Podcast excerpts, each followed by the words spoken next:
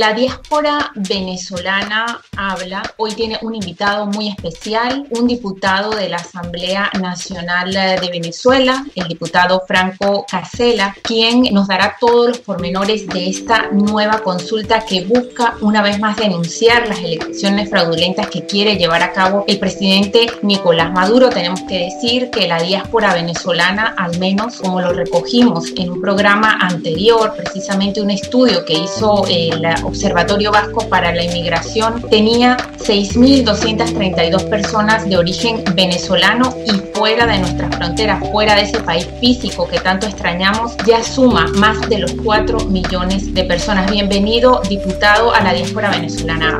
Muchas gracias por la invitación, gracias por, por generar un espacio de comunicación. Eh, sufrimos eh, la desgracia de la censura y de la persecución por las opiniones políticas que emitimos y conseguir espacios como estos donde podemos expresarnos libremente y ser portavoces del sufrimiento de nuestros hermanos en Venezuela y de nuestros hermanos fuera de Venezuela es una bendición de Dios. Nosotros también queremos agradecerle su tiempo por esta agenda que tienen precisamente en la organización de esta consulta y usted me corregirá, se llama o estaba con el lema de Venezuela alza su voz contra Maduro. Diputado, yo quisiera comenzar por preguntarle en qué va a consistir esta consulta popular.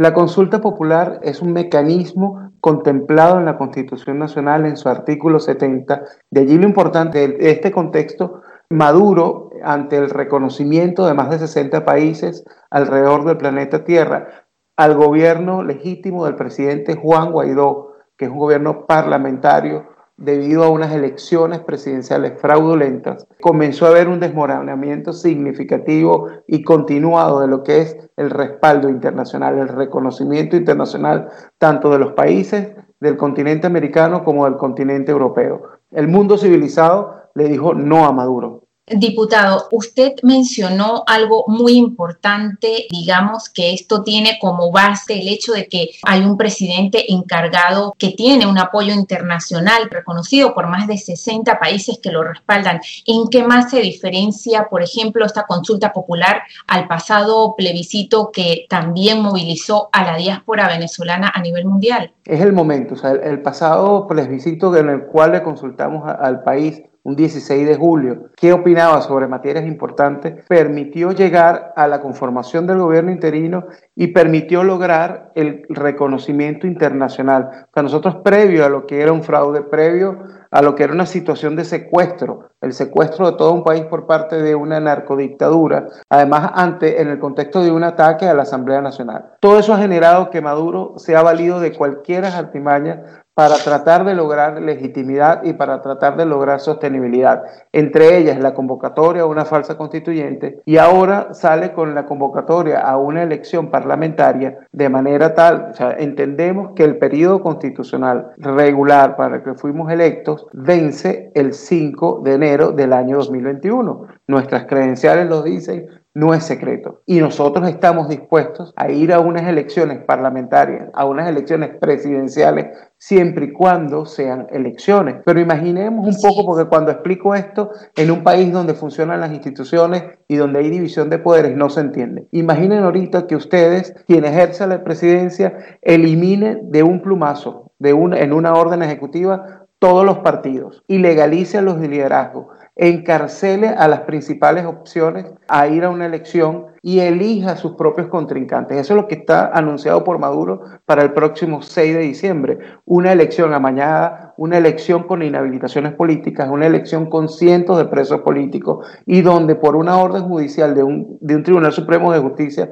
que no es independiente, sino que es como su bufete personal para la narcodictadura, decide quitarle los partidos políticos a sus autoridades electas, se los entrega a personas que además abiertamente ha sido demostrado que recibieron millones de dólares producto del narcotráfico o producto de la extracción ilegal del oro, les entrega a los partidos y los pone candidatos para construir una Asamblea Nacional en algo que es una farsa electoral. Ante eso nosotros no queremos quedar este, como unos abstencionistas, como a, personas que no somos democráticos, sino en medio de una Venezuela donde no hay agua, no hay luz, no hay gas natural, no hay gasolina. O sea, en el primer país con las reservas petroleras del mundo no hay gasolina. Además, estamos enfrentando la pandemia pero que a diferencia de la gravedad con la que enfrentamos aquí en España, no hay agua, no hay insumos médicos, y todo el mundo muere de insuficiencia respiratoria, pero nadie de coronavirus. O sea, con los picos y los hospitales y las morgues colapsadas. En medio de eso, este señor intenta robarse el poder legislativo, poner a quienes él eligió ponerlos en posiciones adecuadas, crear su propia oposición. Ante eso nosotros salimos con una consulta popular en donde los ciudadanos en todo el mundo, porque hay 5 millones de venezolanos que estamos dispersos por el globo terráqueo y que tenemos derechos constitucionales. Esta consulta genera un espacio para que los venezolanos de todo el mundo se expresen en esa materia, en la materia de relaciones internacionales, apoyo constitucional, la continuidad del poder legislativo, hasta que existe una elección presidencial, hasta que existe una elección justa parlamentaria.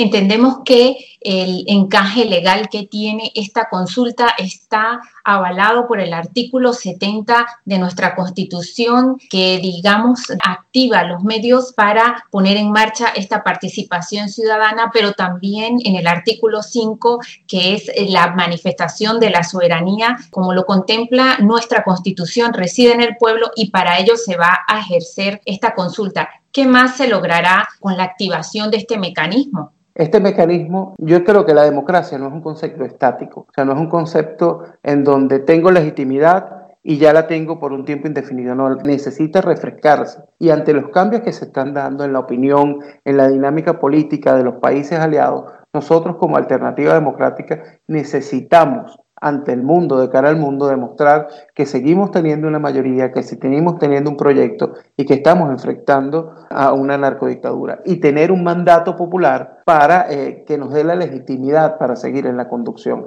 Ante eso, el ciudadano va a poder eh, opinar y darnos su aval en tres materias importantes. Primero que nada, la legitimidad y vigencia, renovar la vigencia de, lo que de la expresión del pueblo en dos tercios de la Asamblea Nacional representada por los diputados que estamos en ejercicio, ante un vacío porque no ha existido una elección. Segundo, que es importantísimo, rechazar la farsa del 6 de diciembre que está impulsando la narcotiranía para promover su, su asentamiento en el poder y seguir con la destrucción de nuestro país. Y en tercer ámbito, lo que es eh, todo el aspecto de diplomacia internacional y todas las opciones y mecanismos dispuestos en tratados internacionales suscritos por la República para resguardar la democracia, para resguardar la soberanía y la integridad territorial.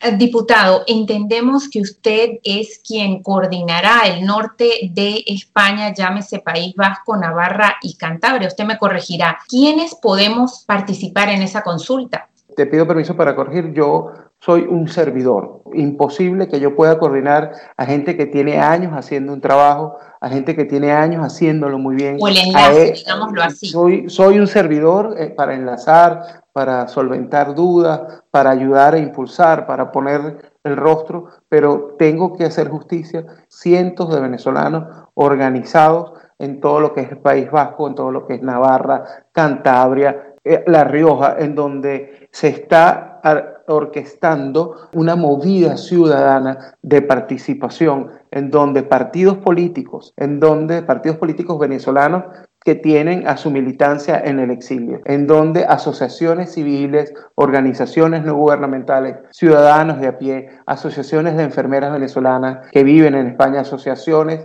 de, de médicos venezolanos, profesionales, abogados, nos vamos a organizar como un gran voluntario y vamos a ejecutar el mandato de la Asamblea Nacional que llevará adelante la consulta. Pero hay que hacer justicia. Este mandato, a pesar de que tiene legitimidad en la convocatoria de la Asamblea Nacional, la iniciativa pertenece a la sociedad civil. Esto surgió de organizaciones que en el interior de la República, en el estado Táchira, San Cristóbal, impulsaron y nos confrontaron a los políticos diciendo, ante la propuesta de Maduro, que es participar, nosotros hemos oído el llamado de la Iglesia, donde no podemos renunciar el derecho a elegir, e impulsamos una consulta popular. Y eso dio pie a todo lo que tenemos hoy. Entonces, hemos descubierto que la mayor convocatoria y el mayor sostén a esta iniciativa es la unidad es la unidad de propósito. Aquí no se trata de elegir candidatos, sino elegir nuestro futuro, nuestros destinos y expresarnos. Y retomando un poco la pregunta anterior, ¿quiénes podrán votar? Hay gente en la diáspora que para nadie es un secreto que el régimen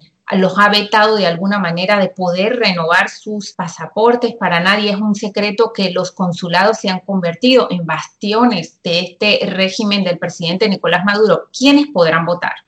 Sí, como lo dices, hay un, hay un aspecto de violación de derechos humanos al derecho a la identidad que ha sido ejercido también por la dictadura, eh, negándole a jóvenes la inscripción en los registros escolares, en el registro electoral permanente. Por eso esta consulta, la Asamblea autoriza que todo venezolano mayor de 18 años, inscrito o no en el registro electoral, tiene derecho legítimo a votar, siempre y cuando presente su cédula de identidad vencida o no o su pasaporte, vencido o no, y demuestre su nacionalidad, demuestre su identidad. Hay jóvenes que llegaron de 15 años a España que con sus padres, producto de una migración, ya tienen mayoría de edad, bueno, van a poder estrenarse en su participación ciudadana y emitir su voz a lo que está ocurriendo. Hay algo que yo tengo que decir y reconocer. Hemos tenido desaciertos, hemos tenido malsabores. Si por mí fuera, en este momento no hubiese dictadura, porque les hablo un padre que está separado de mis hermanos, de mi mamá. O sea, yo soy una de millones de familias que vive esa tragedia. Así es. Pero a pesar de lo que nos ha pasado, a pesar del mal sabor que nos genera,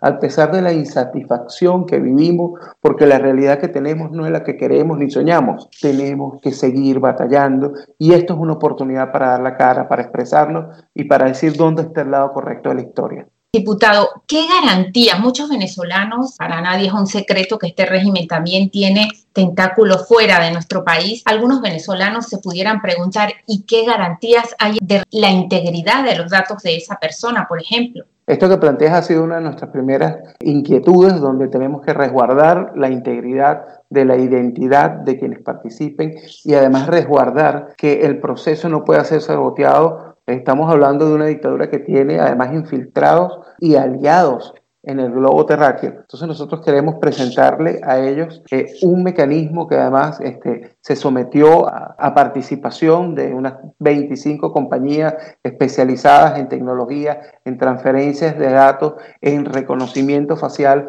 para que todo esto generase a través de un soporte blockchain, resguarda de hackeo lo que allí sucede y se manifiesta bajo esa plataforma, bajo un sistema contratado por Venezuela, por la República, por la Asamblea Nacional, vamos a poder expresar nuestro voto, pero se va a poder expresar, además como es en medio de pandemia, no va a ser un solo día como normalmente son las elecciones. Vamos a tener el 5 y 6 como días de observación del fraude y de denuncia del fraude de esa farsa de Maduro. Del 7 al 11, participación a través del teléfono, de tu teléfono inteligente, a través de tu computadora, a través de tu tableta, con tu identidad, escanearla, dar tus datos, dar tus respuestas y quedar registrado. Y además que va a evitar que lo puedas hacer dos veces. Es una sola vez que cada ciudadano pueda expresarse. Esos cuatro días del 7 al 11 va a haber eh, eh, esta, estrategia de participación telemática digital. Y tenemos el día 12, respetando además todas las medidas de bioseguridad, se está pidiendo a todos los comités organizadores lo que es el día 12, lo que es la participación de aquella física, el encuentro eh, ya no digital, sino personal, donde con tus documentos puedes ejercer el derecho y donde quienes ya ejercieron el derecho y tienen su comprobante que le llega a través de un código de barra, pueden imprimirlo y además depositarlo en una urna como una reafirmación. Entonces vemos que hay un espíritu democrático organizativo en la última eh, propuesta no de ley en la última PNL, se vio que por primera vez todas las fuerzas políticas, el PNV, Partido Popular, PSOE, Vox, Ciudadanos, votaron a favor de una propuesta no de ley en donde Venezuela se transformó más bien en un punto de encuentro. Y nosotros queremos y, le decimos al mundo y le decimos a los españoles, esta causa venezolana no tiene que ver con ideologías, no es de derecha ni es de izquierda, tiene que ver con los derechos humanos que nos involucra a todos en una sola idea. Y desde los derechos humanos de venezolanos que a través de la historia hemos demostrado nuestra amplitud, nuestra solidaridad con pueblos hermanos, como el de España, hoy estamos en una situación de necesidad y agradecemos que en este territorio, que en esta tierra bendita podemos ejercer nuestra libertad de expresión y manifestarnos. Volviendo un poco al encaje legal de esta consulta y según eh, también escuchamos declaraciones de Rosa Mármol, una honorable magistrada del que realmente era un Tribunal Supremo de Justicia en Venezuela, ella hablaba acerca de que esta consulta por un lado va a tener un carácter vinculante y que es una figura que no requiere para nada la participación del Consejo Nacional Electoral venezolano y a los ojos de la comunidad internacional no garantizaría nada más sino un proceso viciado. ¿Qué llamado le hace? Es más, ella decía, quedarse parados y de brazos cruzados no es una opción. ¿Cuál es el llamado que usted le hace a los venezolanos, a esos 6.232 venezolanos que se encuentran al menos en el País Vasco o a esos 4, casi 5 millones, ya no tenemos una cifra exacta de personas que hoy por hoy son un país fuera de otro país? Yo hago un llamado y por, por deformación profesional como este, estudioso de la conducta humana. Yo primero que nada, esto es un tema que tiene que ver no solamente en lo cognitivo, no solamente en el territorio de las ideas, sino tiene una lucha que tiene que ver en el territorio de las emociones. Yo los invito a que nos pongamos la mano en el corazón. Primero en reconocer aquellas cosas que nos indignan, la opresión, la persecución, la añoranza de nuestros seres queridos, el reclamo a los políticos porque no hemos alcanzado el objetivo, es verdad, o sea, todo eso es verdad y son emociones legítimas, pero también hacerles una pregunta. Nos rendimos, allí quedó todo. Este fue el esfuerzo por 20 años. ¿Ya logramos el objetivo o podemos seguir luchando? Y estoy seguro que todo aquel que tiene en su sangre la sangre libertadora, dispuesta, aguerrida de alcanzar sus sueños, de estos emprendedores, esos trabajadores, esa pasión que tenemos, ese fuego que interno que tenemos los venezolanos nos va a dar una respuesta, que es que tenemos que seguir luchando, que es que tenemos que seguir intentándolo, que es que no importa cuántas veces lo hagamos. Un amigo contaba que el secreto de la danza de la lluvia de nuestros indígenas era que bailaban a llovía.